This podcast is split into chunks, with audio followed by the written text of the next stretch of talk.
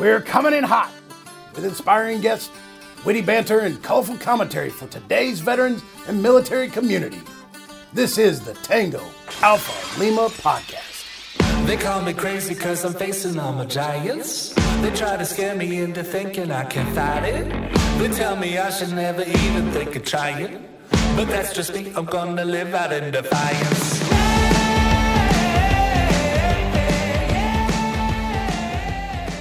Well, the weather outside is barely less than ideal, and the fire is gas and not real. But the California vibes, they grow. Let it flow, let it flow, let it flow. All right, five more days till Christmas. Ashley, I know you've been done with shopping for five months, and except for that, I haven't seen I haven't seen this handmade Christmas tale.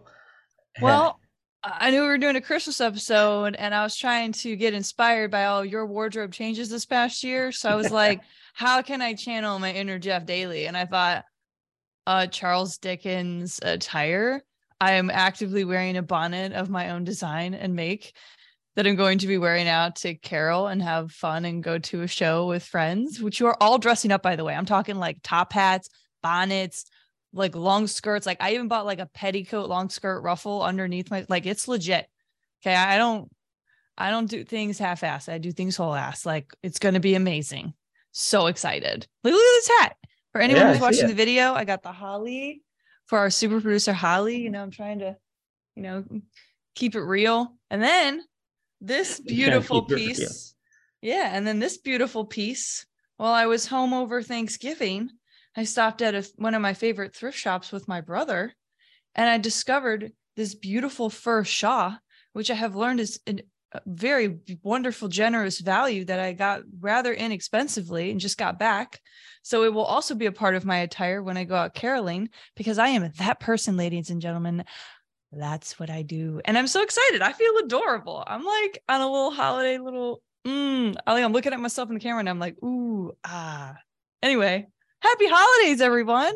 All right. Happy Holly days over there in Indianapolis with uh, super producer Holly. Uh, I I left my Marine Corps Santa hat at the post, um, but this this is this is pretty, you know, Semper Fi spirit themed here. Is it cold in LA? I mean the I mean in LA it's LA cold. Is the weather outside frightful, as you said? No, it's very less than ideal, but it's not frightful. Mm. And I have the gas fireplace over there. It's runs on gas and not really real. I I, don't know if you heard my lyrics. I I did. That's why I'm like, ooh, that's funny. Because I think on the reverse side, it would be like in Virginia, it's rather quiet, and uh, you know what? I'm not going to try and rhyme right now, but on the Wicka, opposite wicka. side, you want me free verse? I'll try it. No, no, no, no. No. We we we don't have Okay, time for that. we the don't have time. Okay. Yeah, Uh, we that know what we free verse- have. You know we that time. free verse will cost us. So it will. it, It really will. it'll cost some listeners likely. Uh, s- Yeah. toys, Christmas, Voice. children. Let's let's talk about it. All right. So Marine after Corps. s- Marine, yeah, Marine Corps. Corps. After 75 years, Toys for Tots reaches more kids around Christmas than ever. This is from WTOP News. So for 75 years, Toys for Tots has been nearly synonymous with Christmas, making sure kids have presents under the tree every year. WTOP spoke with the top Marine in charge of the campaign about the program's long history and how it's and how large its mission has become. So, for all of those 75 years, Toys for Tots has been an official authorized activity of the United States Marine Corps Reserve, which is made up of around 100,000 active duty and reserve Marines. Above everything else, above the physical toughness and valor in combat, at the end of the day, we are the value values based organization, said Lieutenant General David Bellon and top Marine, excuse me, the top Marine for Toys for Tots and commander of the U.S. Marine Corps Forces Reserve. I think that Toys for Tots allows Wait. Us? Yeah. Oh, excuse me. All right. So I think what Toys for Tots allows for us is to demonstrate what we believe in and who we aspire to be in all the best ways, he said. We're doing something on our own time to help people we don't know because we think it's the right thing to do. Bellon has served as the commander of the reserve since 2019 and is based in Arlington, Virginia. Whoop, whoop my backyard, ladies and gentlemen. He said that early on in his career, he might have seen Toys for Tots as a distraction from keeping him and his Marines combat ready. Fascinating note. I'm a little bit more mature and a little more worldly, says Bellon. Toys for Tots is a critical opportunity for us to interface with the American people and demonstrate our values beyond traditional ways. Marines, Marines spend time with kids and families who receive the gifts, and they spend hours with an army of about 60,000 civilian volunteers with Toys of Tots Foundation. This outs this is an outstanding thing. Uh, so when people see these people together, or so when so when you see these people together, you might have a 27 year old Marine gunnery sergeant who is a combat veteran sitting right next to a 68 year old grandmother, and they align for a single mission driven with enthusiasm and positive social energy. So the Marine Corps Toys for Tots started in 1947 when Diane Hendricks made a Raggedy Ann doll and wanted to give it to a child who wouldn't otherwise have a toy for Christmas. But there was no organization at the time that distributed toys. Her husband, Marine Corps Reserve Colonel Bill Hendricks, gathered 5,000 toys in Los Angeles area and targeted orphans who lost parents in World War II. General Clifton Cates, who was the commandant of the reserves at the time, heard about the effort and ordered all Marine Corps Reserve units to start similar programs in their areas. Yeah, a little Snapple fact. That's so cool. Bro. Oh, I, I held it while you were reading. Every time you said, I know you were doing so good. Every time you said Marine, I, so well. You know what? There's there's a couple of things. One, I don't like that they said an army of volunteers. Um, they could have said a battalion whatever. Uh, the other thing is, I do I do see a similarity between uh, the combat mission and the um, the Toys for Tots mission. In, in that you are coming together, you are doing, you are overcoming an obstacle. Uh, the enemy being not joy on Christmas. Wait, what? Um, the enemy being what is the enemy? How do I describe this enemy? The fact that kids don't have toys on Christmas is is the enemy. And who better to defeat an enemy than my beloved United States Marine Corps? Hoorah. Okay, all right. I'm gonna give that to you. You're struggling over there, trying to figure it out, wrap it up, put a bow on it, make it pretty, yeah, yeah. make it seasonal and festive. So it, yeah, yeah, it's a 75 program. years. 75 years. That's outstanding. You know who else is outstanding? You. Excellent point. Excellent but answer. Show's not about the show's not about me. Uh, one day I'm gonna one day I'm gonna interview myself, and it's gonna be joyous. No, Holly's saying no, but you never know. You never know. Oh, uh, our ratings. Today we're gonna be joined by retired U.S. Navy Commander Yusef Abul Enein. E9, like the mm-hmm like the E9 rank. Rank. All right, Commander Abdul E9 served 28 years of active duty from 1994 to 2022.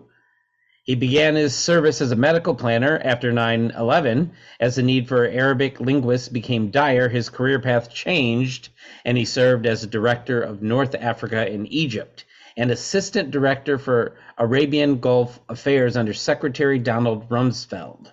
He later joined the Defense Intelligence Agency and became the subject matter expert and senior, oops, senior, and senior counterterrorism advisor on violent jihadi groups in the Middle East. Commander Abdul E9 has published multiple books on these topics, and we'll be back to talk with him, talk with him about all of this right after the break. American values and patriotism.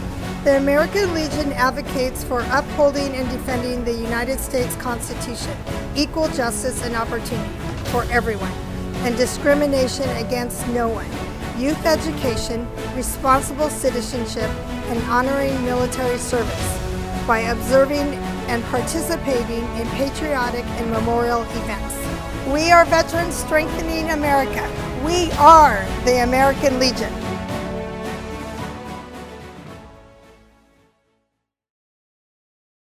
All right, Alphas, I hope you have your clearances in order because today we have someone deeply who was deeply entrenched in the intelligence community and is also intelligent. Ah, two two takes on the same word. So, uh, uh, Commander Yusuf Abul E9. You got it. Like, yep, like the rank E9. All right, thank you for being here today. I'm Jeff Daly. I was not an E9 or a commander. Well, I'm a post commander in the American Legion, but um, thank you for being here. I'm I'm out in LA, and Ashley is over there in DC. So we're all over the place, and we are here for you, and are so excited. Uh, thank you for being here. I appreciate that. It's a, it's a privilege and a delight to be with you. And we here here's how we kind of roll. I don't know how this happened, but Ashley gets to go first, and she'll ask she'll ask you uh, a question or two, and then uh, then you come to the nice one. All right. Sounds like a plan. It's like good cop, bad cop. Oh, no. Bad cop and All right. badder cop. There was a coin toss, so Ashley won. All right. Well, we'll get started. So, Susan, I would love to know a little bit about, you know, your military journey, right? So you're a Navy guy, done some stuff. I'm Army. I forgive you. We're here for you. Anyway, all the above. But I digress. I would love to know a little bit about your your military journey and just some of your career pivot points that have Well, thank you, Ashley. No, uh, absolutely. Uh, I, uh, I, I've I've actually be- uh, retired uh, this January, so uh, this January will be one year that I've been active duty retired, and uh, it's been 28 years and one day. To my surprise- Congratulations. To my absolute surprise, actually, one day, and uh, it's because I reported to officer school on New Year's Eve. I reported early, waiting for the class to form, and that's where the one day came from. To, uh, to my great surprise, but I joined the uh, Navy uh, in uh, in January of 1994 and retired in January of 2022, New Year's Day each time, and uh, essentially, um, uh, my I, my 28 years my first uh, seven years, uh, uh, I served in as a medical intelligence and medical service corps officer, and I retired as a medical service corps officer. But my first seven years, I essentially worked as a medical intelligence officer, medical planner, and I uh, then uh, deployed. I'm dating myself actually. Uh, my deployments all go back to the first Liberian Civil War in the 90s in Monrovia, and back then. I was cons- we were involved in a, a non-combatant evacuation operation with the 22nd Marine Expeditionary Unit, and then we spent about seven months there uh, on station uh, with the USS Guam on the horizon, uh, reinforcing the American Embassy in Monrovia, as well as evacuating more citizens out of that uh, uh, heinous civil war. Frankly, it was absolutely heinous. Uh, my job was to worry about getting you on an operating table as quickly as possible uh, and or to worry about the force health protection of the Marines and sailors on board uh, carrying out that mission. So I worried about medical evacuation routes and medevac routes. And I proceeded to do that really uh, with the fleet. I, uh, I, I did two tours in Bosnia. I did implementation force and stabilization force, again as a medical planner. Uh, and then I did uh, Desert Thunder and Southern Watch in the Gulf. And I got to tell you, Ashley, uh, uh, I grew up in Riyadh, the Saudi capital, and that's where my childhood home is, and where I and I where I learned the Arabic language as a kid. Um, and uh, uh, there was even before 9/11, there was a dire need for me to kind of run interference with uh, various port call. Uh, we're, we're we're doing ports of call in the Middle East and North Africa. Uh, I helped my skipper, for instance, uh, navigate the Suez Canal. It's a 32 hour, 16 hours each way.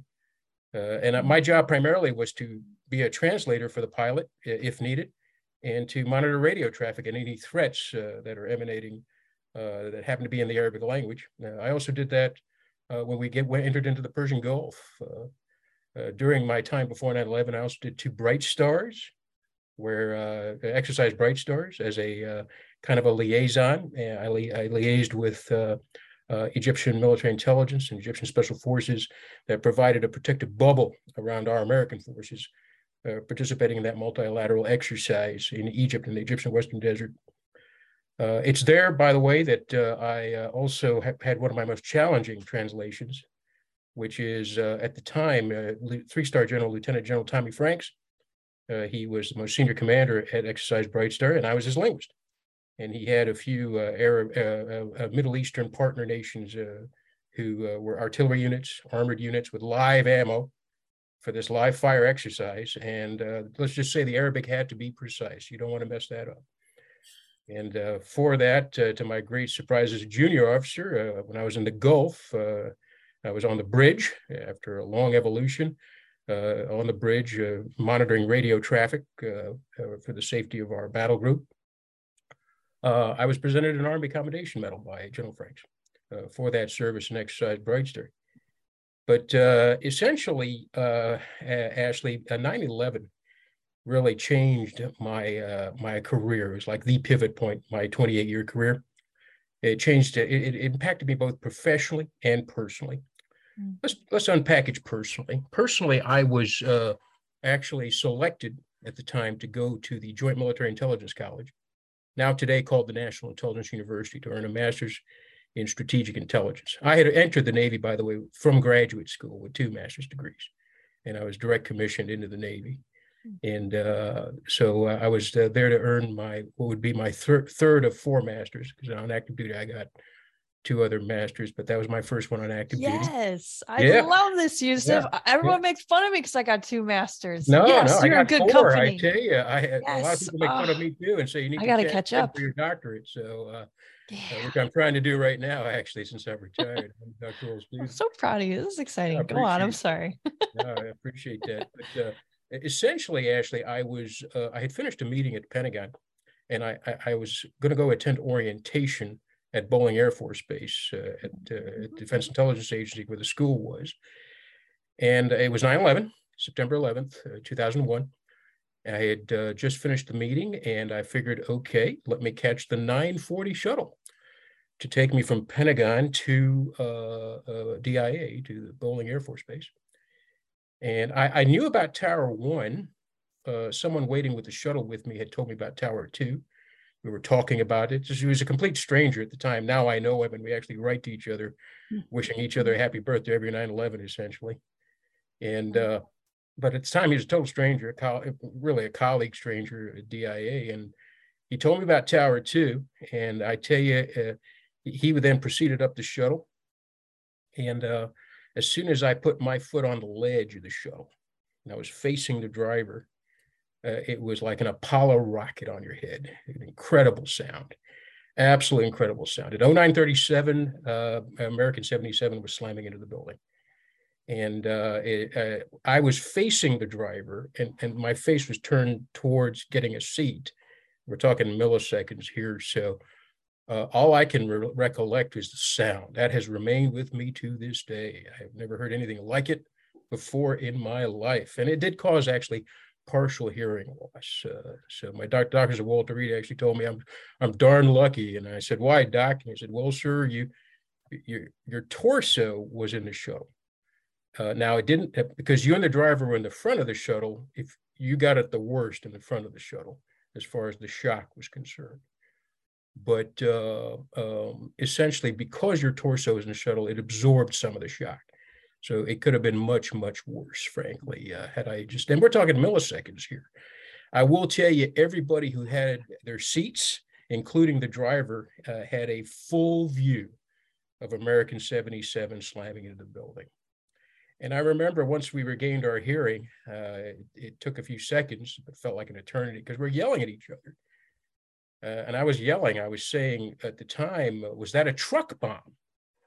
You know, that's what I was yelling. And, and as soon as we crossed the bridge, we were regaining some semblance of our hearing. And they were yelling back at me, telling me, no, no, it was a plane. It was a plane, man. And uh, and uh, that was uh, the very, very personal uh, impact on me for, for the, my beginning of the global, global war on terrorism, frankly. Uh, uh, professionally, uh, there was a dire need, and I mean dire, for Arabic linguists right after 9 11, particularly with clearances. Uh, and uh, uh, even though I was expecting not to graduate from uh, the Joint Military Intelligence College. I was actually allowed to stay on uh, because classes, thankfully, were in the evening. But uh, I, I, came in in order to help with the the effort and the lead up because of my ability to speak, read, and and uh, and understand the Arabic language. I actually came to the Navy with two dialects of Arabic, and I then trained my ear during the war on terrorism to acquire proficiency in about a total of about six or seven dialects of Arabic uh, during my military career. Um, uh, as soon as I graduated, Ashley, I ended up with uh, uh Secretary Don Rumsfeld, late Secretary of Defense. Uh, I ended up being his director for North Africa and Egypt and assistant director for Arabian Gulf Affairs for, for four years, from 2002 to 2006. And I could sit and do another two, three hours just on that experience in incredible four years. Uh, I did t- about 22 bilaterals, U.S. Uh, North Africa, U.S. Morocco, U.S. Algeria, uh, U.S. Egypt, U.S. Saudi Arabia, just 22 bilateral, military bilaterals. So constantly traveled back and forth to the region during my tenure uh, with the Office Secretary of Defense, uh, um, my uh, my colleagues told me, "Don't worry about Libya. Nothing happens in Libya." Mm-hmm. Well, on my watch, uh, essentially, uh, uh, Gaddafi decided to give up his weapons of mass destruction. So mm-hmm. I was part privileged to be part of an interagency team that developed the confidence building measures, if you will, that gradually disarmed the Libyan dictator uh, of weapons of mass destruction. I also was part of, uh, as director for North Africa and Egypt, uh, I had to spend a lot of hours with my interagency colleagues. None of this Jack Ryan stuff. It's all an interagency team. Okay, Jack it's all it's all it's all teamwork. Even to get SEAL Team Six on target required really almost 15 years, if not a mm-hmm. decade mm-hmm. or more, of men and women working long hours, chasing chasing after ghosts sometimes, and dead ends to mm. get them finally on target is the reality of the business. And uh, in my case, uh, I spent a lot of time on Congress, uh, rep- representing Secretary Rumsfeld and Mr. Wolfowitz, the Deputy Secretary of Defense, views on uh, establishing formal bilateral relationships with Algeria. And we finally did that in May of 2005, and it netted a opportunity uh, for us to uh, dismantle terrorism in the Sahel so I was very privileged to be part of, uh, uh of playing a role, if you will, in dismantling a group called the Salafist Group for Propagation and Combat. And of course, regrettably, those that uh, uh survived that became uh, Al Qaeda in the land of the Islamic Maghreb. also, as Assistant Director for Arabian Gulf Affairs, I had to go back to my hometown, Riyadh, a lot in order to um, assist with the bilaterals there and, and, and, and our agreements there to counter terrorism there and in this case, we were working on essentially uh, uh, dealing with uh, the, the first manifestation of Al Qaeda in the Arabian Peninsula, which actually had its origins in central Saudi Arabia. And uh, uh, those that survived that went south and became AQAP or Al Qaeda in the Arabian Peninsula that we know today uh, in Yemen. essentially, I once once I left this well, secretary. Oh, by the way, one thing I'm very proud of, very obscure but very proud of, uh, I was part, I played a role in the Lugar mission. It's named after the late uh, Indiana Senator Dick Lugar. Uh, the president had selected him to be the envoy to the Western Sahara. And uh, essentially, uh, he was part of our effort as an interagency team to gain the freedom of 404 Moroccan prisoners of war that were held by the Polisario. And uh, I had I'd interacted with the prisoners, and some of them had been in captivity for three decades in the Sahara. So but it was very satisfying to, to gain their freedom. Uh, I left uh, the Secretary of Service in 06, and I then joined the Defense Intelligence Agency. Uh, specifically, I joined the, what is known as the Joint Intelligence Task Force for Combating Terrorism. And now today, that organization is called the Defense Combating Terrorism Center. It's the uh, analytic counterterrorism arm of the Defense Intelligence Agency and I pretty much remained most of my career affiliated with uh, with the DCTC or the Defense Combating Terrorism Center um, until my retirement in in January 2022. Uh, during my time at DCTC, uh, uh, essentially uh, contributed to our efforts uh, to combat Al Qaeda associated movements and, of course, to deal with ISIS, the, the ebb and flow of ISIS, if you will. and the physical caliphate of ISIS, and then of course Uh, dealing with various threats from uh, non from proxies that are attempting to undermine America's security. Uh, so that's in a nutshell, my 20 That's the nutshell. the cliff notes, ladies and gentlemen. That's the nutshell. Yeah, absolutely. I thought it was the... I, I, all I can say is is I was at the right time at the right moment with the right mm-hmm. mentors sure. and the right and the right skills. And I, I mean that's uh that's very powerful. Yeah, indeed. Yeah. I would I would Especially say as you uh, reflect uh, on all these milestones. Wow. Go ahead, Jeff. That, that was a lot. I you've got I was going through like uh, the info we had on you and what I was going to ask next, but it's there. So oh, everybody, good. oh good. So everybody good. knows. So thanks for coming on the. Sh- no, I'm just kidding. Um, I did. I have a couple. I, I take notes sometimes. Please. Um, your 12 dialects. I can barely understand most Americans. Here is it's yeah, I, I wish it was twelve, but it's it's about half that actually. Oh, six. Okay, sorry, yeah, six. Six dialects Arabic. Yeah, well, I, I came just... Navy speaking uh, uh, Egyptian. Uh, by the way, I'm an American by birth, and, and I, I, at the age of five is when I moved to Riyadh with oh, my nice. parents. So I absorbed the Arabic language as a kid, and uh, however, my first language is English. Okay. Uh, so, but uh, I, I came in the Navy speaking. Which which Egyptian. American accent is that? I don't. that's a good that's a good question. I mean, uh, it's hard. It's it's changed. It's evolved over time, and it depends. When you said hard, I'm getting East Coast. Where'd you grow up? Well, uh, yeah, I, I I can do East Coast if I'm marinated at it in it. But I will tell you, I'm a graduate of Ole Miss, University of Mississippi. Oh, there! As soon as you and, said Ole Miss, it came yep, back. It yep, came out. And I also went to mm-hmm. grad school in Arkansas, University of Arkansas, and uh, and once if I spend any long time in Oxford, any or in Memphis, uh, eventually I will start speaking like a Southerner. You'll start yawling it up. Uh, I'm sorry. You'll start saying y'all a lot. Oh, sure, absolutely. Yeah. Absolutely. Okay. Yeah, also, in some ways, uh, thank God I'm still not living in the South. The food's so darn good, but oh my God, it's going to kill you. You know, I can hear the accent is coming out now. There um, it is. It'll there kill it you. is. So, I, I I loved hearing um, I'm trying to make sure I say it the right way. The 9 11 story. I don't know if you know that we did a, a series on of, of those, mm-hmm. and it kind of took me back mm-hmm. to the 9 11 series. that I hope we're going to link to uh, with this episode. And I think whenever we talk, about we should reference this episode because that was a really close um, encounter with a scenario that we all just kind of know about. And I'm going to want to get back into that, but I want to make sure that I get an anecdote in. We both, I, I, I was, I was on the Guam for a bit. We don't talk about when, but I also saw it, and I'm going to find the link and have Holly put it in the show notes. I watched it get sunk on purpose on oh, YouTube. Oh no! on YouTube. It's now a oh, reef. It's a yeah, reef. no, I, I, yeah, I've heard about that. Absolutely. Yeah, and you can watch it. The yeah. jets come in and they sink it, and I'm like, yep. I swabbed that deck for nothing.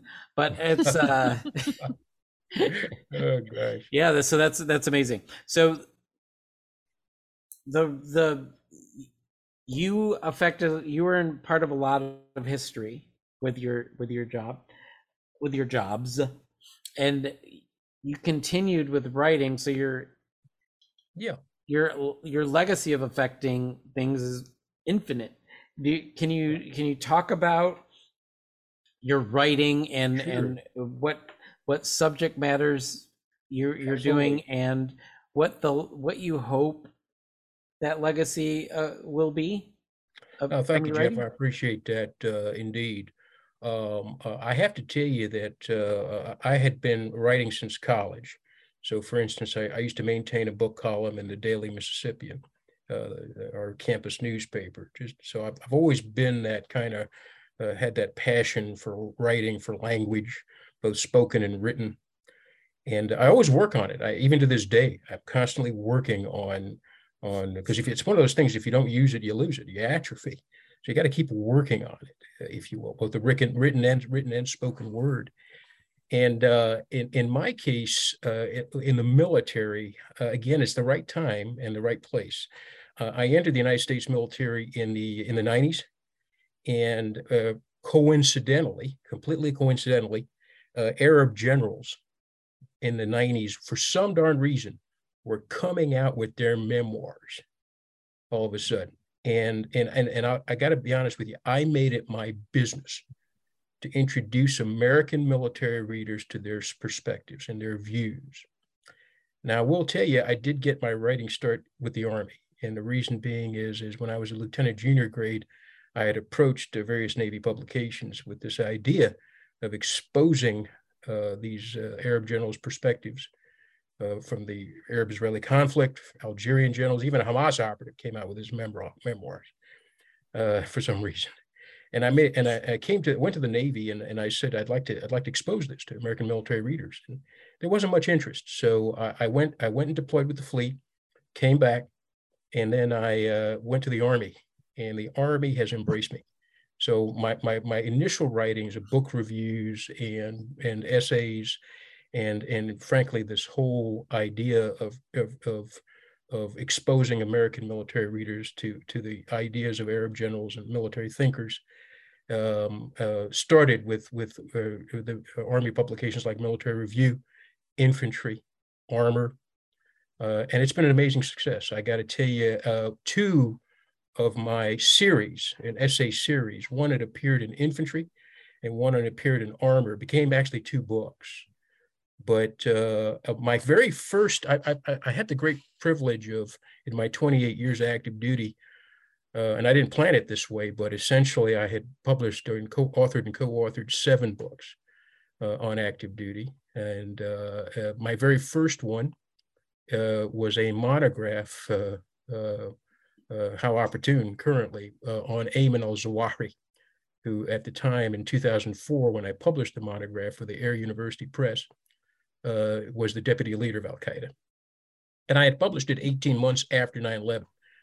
there was such a hunger for knowledge about this adversary that uh, I decided to buckle down and write this monograph for Air University Press. It was actually partly inspired by the work of Dr. Jerrold Post of the Central Intelligence Agency. He was uh, he's considered the father uh, of leadership analysis uh, in in the intelligence community, and uh, he actually wrote for Air University Press, the late Dr. Post, and I was inspired by his work on Saddam Hussein. That I said, hey, I'd, I'd like to write something on Zawahiri, and uh, that was the idea for the very first one, first very first kind of book monograph in 2004.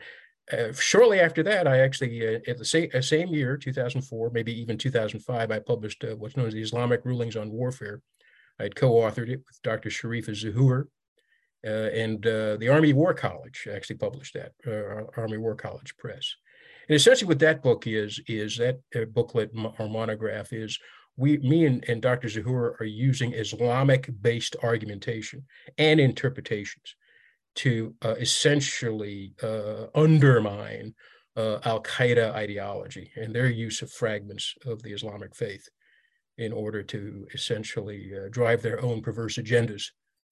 So uh, that's what the Islamic rulings on warfare was. And of course, uh, after that, I had a, a little bit of a break from books, but I did publish a lot of essays in between and book reviews in between in military publications, uh, including a 1998 poem in the Marine Corps Gazette there, Jeff. So, uh, but uh, hmm. yep. Wait, po- did you say a poem? I did write a poem for the Marine Corps Gazette in 1998. It's called Rediscovering the Desert. And it re- reflects on my time in the Western Desert in Egypt uh, with the 24th Marine Expedition Marine Expeditionary Unit. Uh, but I also published a few, one or two essays uh, with the Marine Corps Gazette. But uh, uh, in 2010 is the book I'm best known for. And uh, five of my seven books are published by Naval Institute Press uh, out of Annapolis. And, uh, and the book is Militant Islamist Ideology, Understanding the Global Threat. And that's the book I'm best known for.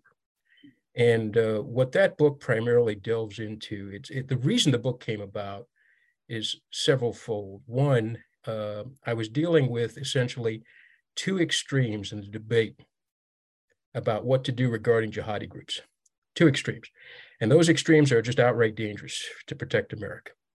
And, and you know those extremes. Uh, one extreme is all Islam is evil. Well, that's 1.6, 1.7 billion people. That's a fifth of humanity. You can't deduce effective strategies to protect America with that viewpoint. Now, that viewpoint may sell you books because, after all, fear sells, right? Mm-hmm. Um, it may, you know, uh, reward you in other ways because, frankly, the, the titillating and tantalizing seems to attract more money for folks and opportunities for folks. But it doesn't protect America uh, because in my in our business, we need our Muslim partners in, in, the war on terrorism. And the other extreme, of course, is Islamist peace. Uh, that's another extreme that's completely analytically worthless as well. Uh, uh, so uh, um, uh, I, I, essentially, I was trying to develop a model in order for us to reduce the complexity of 1.6 billion Muslims into something where we can actually pay attention and, and focus on the actual threats to our country and, and not alienate partners that we need, Muslim partners that we need. Uh, another reason I published that book was because uh, after training thousands of troops going to Iraq, Afghanistan, HOA, Horn of Africa, uh, for, for, various missions, I began to get a, a common theme uh, from the enlisted mainly, not the officers per se, but the enlisted. And it went something like this Sir, you know, my, my superior calls it Islamofascism. My general calls it Islam. My other general calls it Islamic fundamentalism. I even got uh, a, a, senior NCO say, I don't understand this, sir, but why is it that I'm in the same unit and the company officer has a different description of the threat than this, the, the, the unit commander, the 06.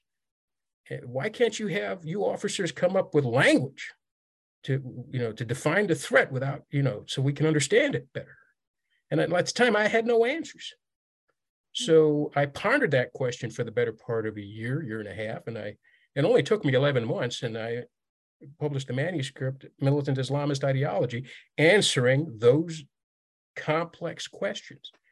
And in the book, essentially, I disaggregate um, the threat. And I say you've got to uh, distinguish between violent or militant Islamists in plural from Islamists in plural and disaggregate those two from Islam, 1.6 billion people hmm. who have a diversity of interpretation of, of what their faith is or is not. Um, and then I go on to uh, define those terms. You can't just say those terms, you got to define those terms. Right. So, for instance, a, a, a, militant Islamist is a group, individual, or organization who's attempting to impose an Islamic social order in their image, in their image, on Muslims and non-Muslims alike through violence or conspiracy to commit violence. Folks, that that's that was that's the that's the bulk of my career, was countering various manifestations of that. Um, so what are Islamists? Islamists have various notions of what an Islamic social order should look like in their respective images, but they typically want to impose that on Muslims and non-Muslims alike through nonviolent means.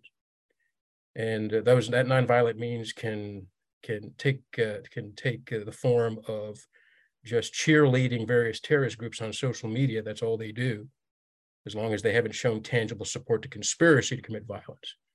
Then you, then you're not a violent Islamist. You know that's the kind of the line, the edge, if you will.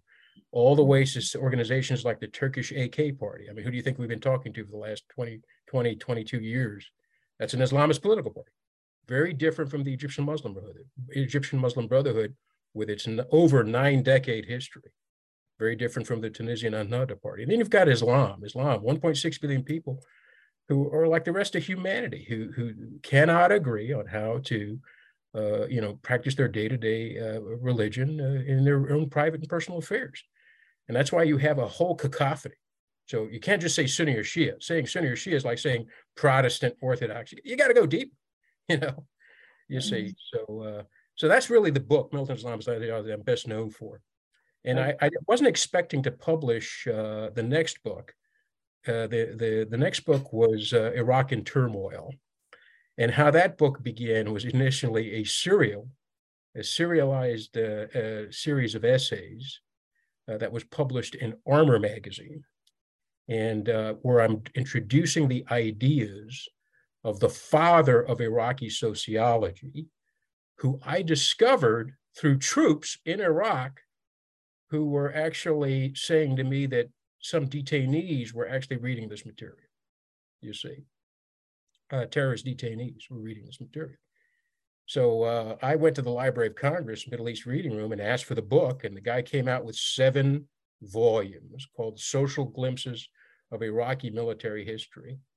And it turned out that that was a seminal work in Arabic of, of, of uh, who did what to whom uh, in Iraq, going all the way to the arrival of the Ottomans until the founding of the uh, Kingdom of Iraq, uh, the Iraqi Kingdom in the 19 after World War after World War One, if you will. Uh, so essentially, what happened was is uh, I had uh, I was sitting in my office, and I'm getting calls from the field from Iraq. Sir, are, are you are you that are you writing this stuff on on Iraq in in, in armor? And I said, Yes, I am. Uh, it's me. Uh, well, sir, we're, we're, we're actually training and orienting troops using your essays. And I'm like, wow, that's exactly why I wrote this. This is exactly what I'm doing. I even told the caller, this is better than medals. You know, this is exactly what I'm I'm doing here. And uh, he said, sir, do you, do you think Armor is going to publish a handy dandy special edition for us out here in Iraq? I said, uh, because we're, we're chasing different editions of Armor, trying to piece together your, your, your series.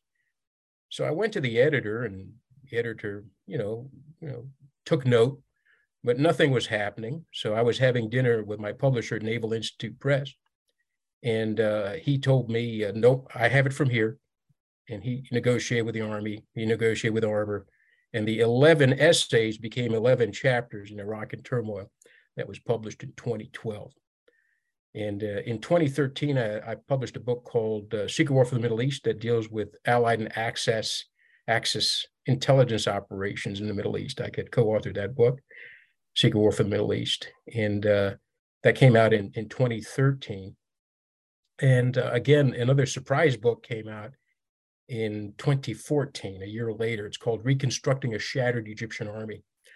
In that book, uh, essentially, it began life as, a, again, a serialized uh, number of essays in now this time an infantry journal, in the U.S. Army Infantry Journal.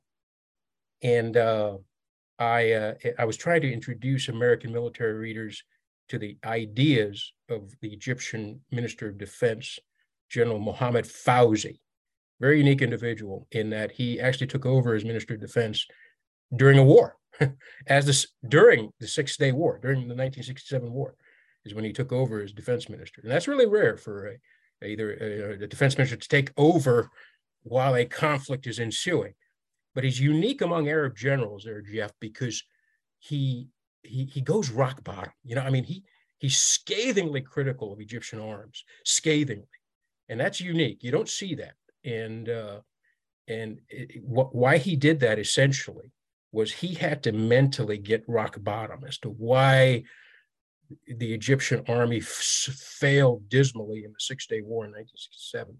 So they get then he can reconstruct that army if you will.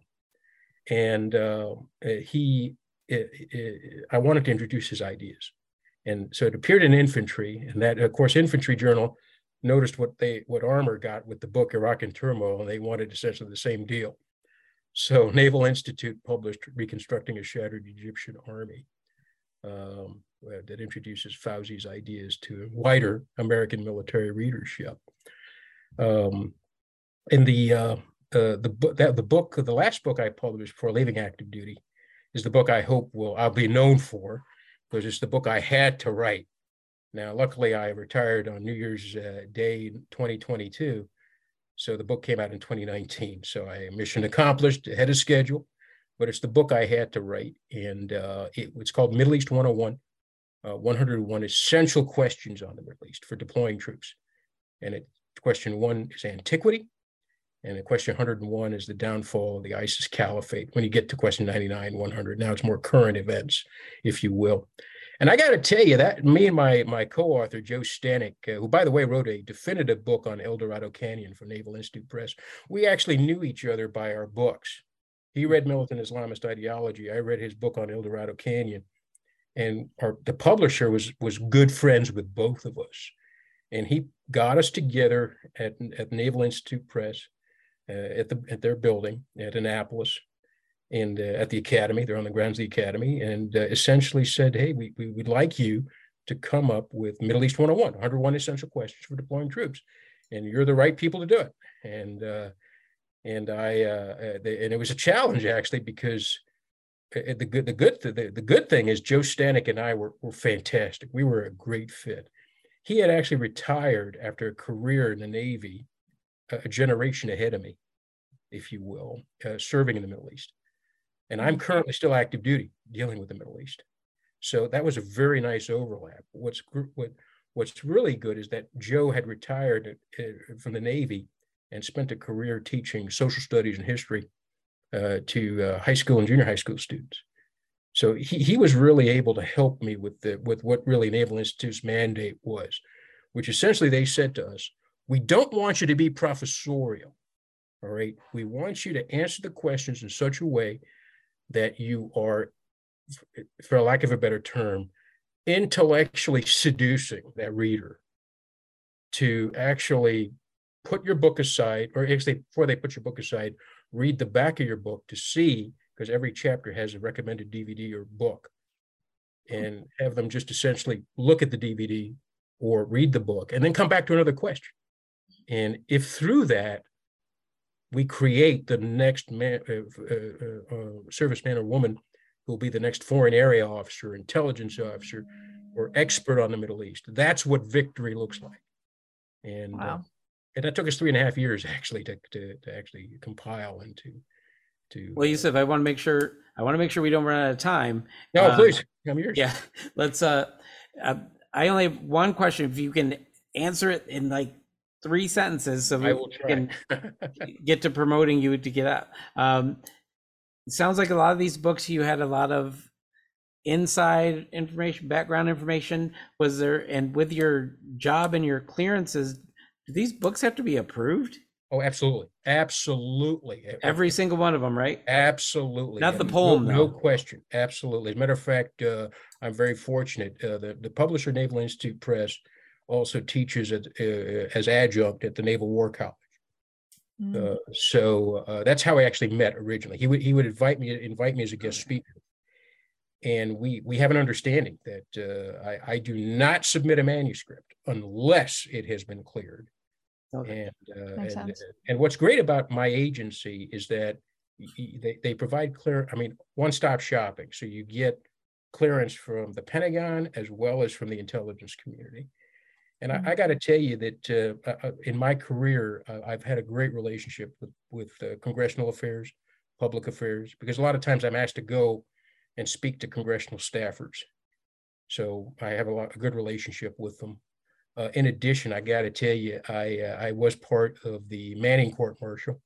I was a subject matter expert on Al Qaeda, testifying in PFC Manning's court martial. So I was literally after after the aftermath of that court martial, I was literally chained to the public affairs officer.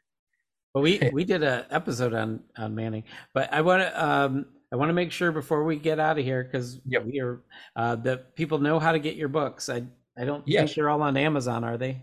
Oh, and they're absolutely they're on Amazon. You can find oh. them on Amazon. You can also find them on Naval Institute on their website. Okay. Uh, Naval Institute Press on their website. On, Including the poem. Great place to can, go. Where can I find that poem?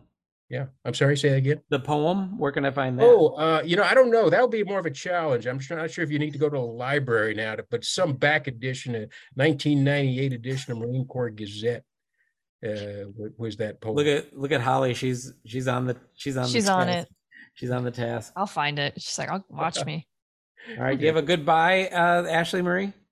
I just want to say I have I have learned so much, and I let me know if you're given any like lectures at any of the universities or whatever, because I, I find all of this fascinating.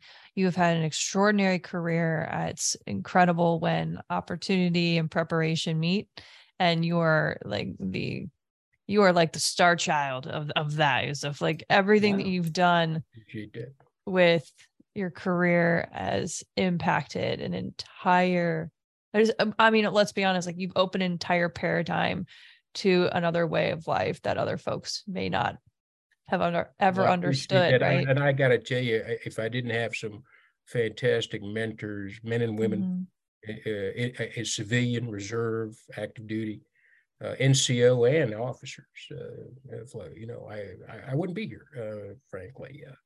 And I and I, would like to say too to my fellow Legionnaires, I'm I'm glad to join your ranks and to be one of your mm-hmm. newest members. Uh, I, I, I took advantage and, and squeaked right in. Uh, I want to say it was like two or three months while I was still on active duty, so I could take advantage of the active duty rates. Uh, Do you want to give them a shout out real quick before we go? Yeah. Uh, I'm sorry. Say your again. post. Do you want to give your post a shout out? Oh, absolutely. I'd like to say uh, hi to Post 11, Francis Scott Key Post, and uh, hopefully you'll be seeing much, much more of me when I pass my comprehensive exam, so I can write my doctoral dissertation in your tombstone quiet library upstairs. He was telling us about that that that was the best feature. Well, I want to thank you as well for for coming here and you, um, I appreciate it, Holly. Thank you for setting this all up.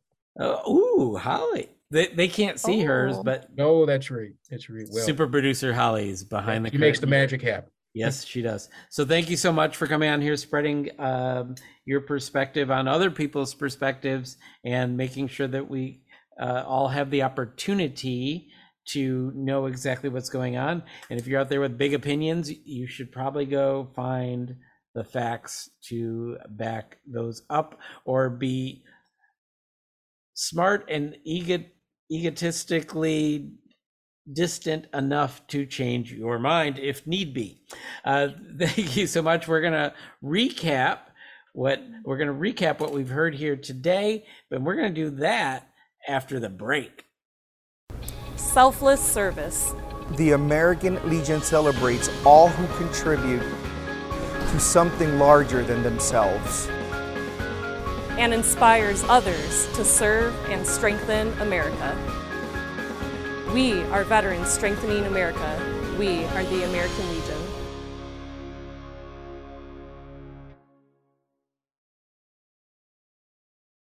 And we're back. Uh, Ashley, we learned a lot today. Do you have any takeaways? So I was really um like I had this moment where Yusuf was talking about his time and his experience um with his with the shuttle at uh waiting for the shuttle. I was thinking it was for uh Bolling Air Force Base and having that American flight like 77 like, you know, crashed into the building like right behind him it was so interesting. Like I felt like we were back doing all the interviews for our 2020 series for 9/11 uh, Patriot Day, and I, I like I got chills. I got chills thinking about how you're just so close to all of that, and then all of the other guests that we've interviewed and since passed. Uh, but such an impressive individual, right? Like if that was anyone's pivot point, like wow, as a linguist, as someone who has gone through all of the defense intelligence just agency you know criteria trainings the books he's written i mean he's doing he was doing and still is doing some cutting edge stuff for a very niche community and he's a subject matter expert and it was really insightful to hear from him today I mean, I, I I don't know what else to say. You did a summary of his whole appearance. So you ask me every time, and I do this every time. This is not new. Yeah, but then, I don't have a takeaway because oh. you took them all away from me. You can so repeat yourself. Say, I'm not going to judge you. no. This is a no judge you zone. You, you list ev- you list everything that we talk. He writes books. He was a linguist. He got blown up. He That's my takeaway. If you want to do it, you go first. Then I'd still gonna, repeat. So from myself. now, I'll just say, uh, what is your single greatest takeaway? My single greatest takeaway from the single is now because you took everything. I'm going to encapsulate them all into my single greatest takeaway is the man's uh, ability to stand up in every moment of time where there is an opportunity for greatness.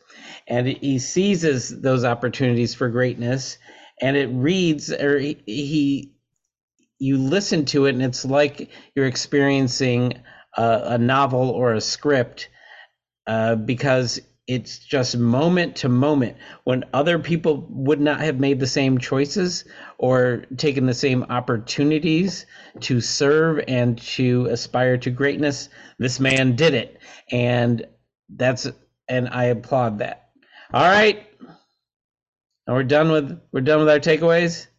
hmm All right. Are we gonna are we gonna load up or what are we gonna do? Can we call it like rapid fire something seasonal? Do Well, we have anything clever? You have anything clever on the top of your head? Like pew pew, but like I think I'm like No. no. No. I mean the the the the rapids, the fires are are pretty seasonal. Um except for one. But I can make it I can make it seasonal. So right now, oh, you're going to love this one. Ooh. It involves the National Guard. Yay, we just had a birthday. You're welcome, America. Unbe- what? We're the oldest branch. That's a present I that Recognize. that little Jeff. ditty was that little ditty was a present I wish we could rewrap for you, America.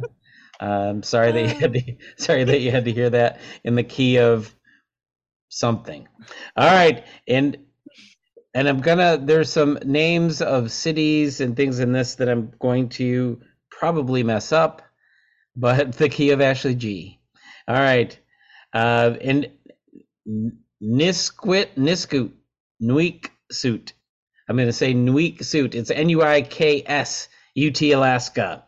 The weather outside was frightful. Ah, they had frightful. School children in the northern Alaskan Inupiat community of Nuiqsut were so delighted for a visit by Santa that they braved wind chills of 25 degrees below zero just to see him on a snow covered airstrip. Once again, it was time for Operation Santa Claus in Alaska. And here in Nuiqsut, a roadless village of about 460 residents on Alaska's oil rich north slope, the temperatures may have been plunging, but the children were warming quickly.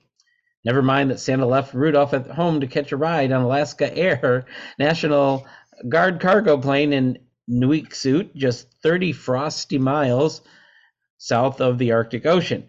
Here, just a reindeer skipping a hop from the North Pole, the students were abuzz with good cheer. Some of them went out on the deck and they were jumping up and down, excited to see the plane coming in, said Principal Lee, oh my, Karasowitz. How's that? All right. Ah, okay, love it. If somebody's if somebody's up there in the weak suit, you can correct my pronunciation of both your city and your school principal, please. Back to the story. Principal Lee of the Trapper School, as he kept watch over pupils from the 160 student K through 12 facility, privileged to get a pre-Christmas visit from the Jolly. Can I say this? From the Jolly Fat One? Are we allowed to do that? The gravitationally challenged. What can I say? They knew right away by the size of the plane who was on that plane. The principal said of the students. What do you think of Operation Santa Claus? What do you think of National Guard? What do you think of the temperature? What do you think? I think all the things personally, but you know, I think Operation Santa Claus is is lovely. I think it brings joy to children, especially in dreary weather conditions, being that close to the Arctic Ocean. no, thank you. Like, but for those kids, like that's amazing. And this is a, of course, something that's was brought back. And um, I think uh, the article goes on to talk about how it was began in like 1956 and how you know by just one of the residents of the community so it's really cool to see that tradition continuing forward and you know that's that's a shared memory for generations of, of folks in that town and that's really special and it's honestly i don't think i've ever seen like uh you know the big man santa like coming in on a helicopter or any sort of like you know vehicle of sorts but sounds lovely i'm down for it like i i would enjoy it wholeheartedly Except for the 25 below. yeah, I'd be bundled up. I, I'm gonna need a lot of gear. I'm gonna need some gear. I'm gonna need this and some more this and you know that and yeah, I'm just gonna bundle up. All right. This is uh this is something we've we've kind of covered before. Oh, you know what we didn't do today? What? This section of our show. Pew pew pew pew pew. Oh no! So that was rapid fire one, ladies and gentlemen. We are silly on eggnog, maybe? Can we say? Are we? Yeah, I don't know. All right, Eggnog. let's do rapid fire number pew pew two. Ah. This is about the Veteran Service Recognition Act of 2022. We've done some, uh, we did an immigration thing before really early. I found it season one, episode 17, that I'm Mhm. sure will be in the show notes. You'll see Mark Seavey on there giving Ooh. giving his legal perspective, I believe, if I remember properly. All right. American Legion supported legislation that would provide an easier path to returning to the United States for deported veterans and early opportunities for non service members to apply for naturalization passed the House of Representatives on December 6th. There's a lot here. I'm not going to read through all of this, but it's passed the House. It's on its way to the Senate. What do we think? Exciting. Let's do it. Awesome. Great. Everybody make stuff happen. Gosh. I've heard because I've heard horror stories of the way people they get out and the military is not interested in what you have to do when you get out. They're more interested in trying to talk you into staying. That's so true. the the paperwork doesn't all get done and then they get out and there's a limited time to get it done and then And you don't know what you need. It's yeah, it's a whole thing. and if they do anything like jaywalk, they're out of here. I mean, it's you saw that there's a Netflix series on there. Um, look at look at Mark with a mask on in the the preview here. Um, it's so if if you're there, you it's season one, episode 17, about 28 minutes 35 seconds into it. We we talk about the Netflix episode where that uh, Marine was deported and basically had to sneak back in the country to go beg the governor um, to uh, pardon him for uh, marijuana possession. Where he left a state where it's legal, was going to a state where it's legal, but got pulled over, and uh, that got him deported. Just your medals mean nothing to me. Your valor, get out. So hopefully a- this fixes it. Yeah, we have a very broken immigration system, and for years, it's just honestly, it's it's just. Mm. Mm. hmm So I just think it's I think it's particularly uh, frustrating when it involves people who served, the country and were promised promised Yeah, citizenship, and we need to we need to um, Right. no matter where to- you're born, you Yep. wore the uniform. It's, And if you if, if it's part of your service, it's part of you. I mean, I just don't understand how this has taken so long, but it's we're on the path towards solvency. So happy New Year, potentially for all these people to get their rightful place as American citizens. All right, I don't know if you know this about. I didn't know this about Hanukkah. It was oh rapid fire. Oh, super producer Holly is reminding me about the finger guns. Pew pew pew pew. That was four. Sorry. Pew pew pew. Rapid fire number three. I don't know if we knew this. The the Hanukkah was actually derived from military victory. Did you know this? I did not. Let's dig, let's get into it. I Let's like just this. yeah. Uh, the oil that fueled the Hanukkah miracle. This was on NPR. For eight days, Jews celebrate a miracle that occurred about 2,200 years ago. Here's the story in a nutshell. A, tyrant, a tyrant king from Damascus had ruled over the Jews and forced them to worship Greek gods. Jewish rebels fought for their freedom for three years and victorious reclaimed the body the sorry re, and victorious reclaimed the holy temple in jerusalem. Now to rededicate the temple they needed oil to light the menorah. They could only find enough to keep the flames burning for one night and here's the miracle the oil lasted for eight days in that time they were able to make more oil and keep the eternal flame lit. This is a interview on NPR, and uh, she interview or she introduces Dr. Raphael Frankel, who is an Israeli archaeologist who taught at the University of Haifa. He wouldn't confirm the miracle, but he is certain the oil was pressed from olives, olive oil, the holy oil, as I will now call it. Uh, I I love including all the all of uh, the legionnaires of different faiths, and this is a great story that I'd never heard until uh, researching for stories for this. I've also been to Haifa, but I did not visit the University of Haifa. Now I'm feeling like I missed out, and I need to go back and speak to Dr. Raphael Frankel. So, what do you think? I love when we can include uh, historical Snapple facts and share with people uh, Wait, different cultures. what did you just say? Snapple facts. Like this is a cool history Snapple fact that like people didn't know like what No, the no, history no. was. I get the history part, but Snapple fact? Yeah, you've never had like a Snapple and like you did the cat and then there would be like a fun fact on it. Oh wow! Never participated in that. Maybe I mean, I haven't missed had a. Snapple in decades, but I don't know. I make weird references. Sometimes people either get it or they don't. A lot of them are just obscure movies from the 90s and 80s and like cult classics. And people look at me like I'm just, and then they're like, oh, I know that movie. And then they like start talking about it. And I'm like, oh, and then I'll say the next line and they have no idea what I'm talking about. I'm like, just when you don't know, just tell me. Don't, I will, I get, I get excited and then I get let down. But Snapple facts, ladies and gentlemen. And this is an important cultural you know, factoid about um, a large portion of our, you know, our troops who are Jewish. So very Right. cool. including uh, I always bring up the four chaplains, and because people forget one of the four chaplains was in fact a rabbi. Mhm. So, uh, very important to the American Legion. We we should include this story on Four Chaplains Evening. All right, I think that's it. Woo, we made it. I got more eggnog. I actually don't drink eggnog. I can't keep going on with that joke. Uh, I I think it's the name. It I just never wanted. I've never wanted to consume something called eggnog.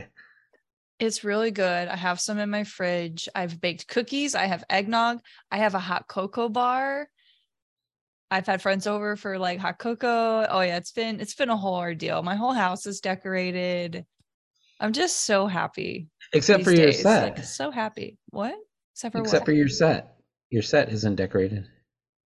You know, I thought about stringing some lights up, but then I was like, that would require me to go outside and take some of my actual lights down to move because I would have to go, I would have to literally physically. I'm a very calculated decorator. It is a superpower. So I have just enough light strands to get exactly where I need to be. I don't have any extra. All right. Everything gets oh, out of the tote. Oh, you oh you have extra. All right, so that is a great opportunity for us to roll on out of here. Why don't you wrap this show up in a bow, put it in the sleigh so we can fly on home. Okay. All right. So don't forget to subscribe to the Tango Alpha Lima podcast on YouTube, Apple Podcasts, Spotify, or wherever you are consuming your podcasts. Please leave us a review and give us a big old five star rating so the world knows how much you love us.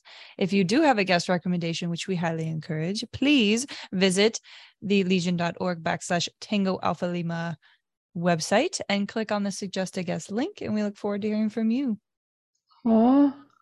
Well, this actually, I don't know if you know this, this is the last episode of the season. It is. The next one will be in January. Um, Alphas out there, I want you to have a Alpha Merry Christmas, and I want you to share the Alpha love. I want you to tango some gifts and uh, leave them, leave them, Lima, leave them around so that other people can enjoy their Alpha status in the new year, which I know is everyone's New Year's resolution. And don't forget, if you're gonna if you're gonna be in Florida, we are going to be at the SVA NatCon. Is it HashCon? Hashtag NatCon? Hashtag NatCon 2023. Do they put the year? Yeah. Hashtag NatCon 2023. If you want to see if you want to see these faces in person live in Florida, uh, maybe have to rescue us from a gator. I don't know. Alphas jump in and save us. We love that, and we love you. So Merry Christmas, Happy New Year, and we're gonna see you in 2023. Happy holidays.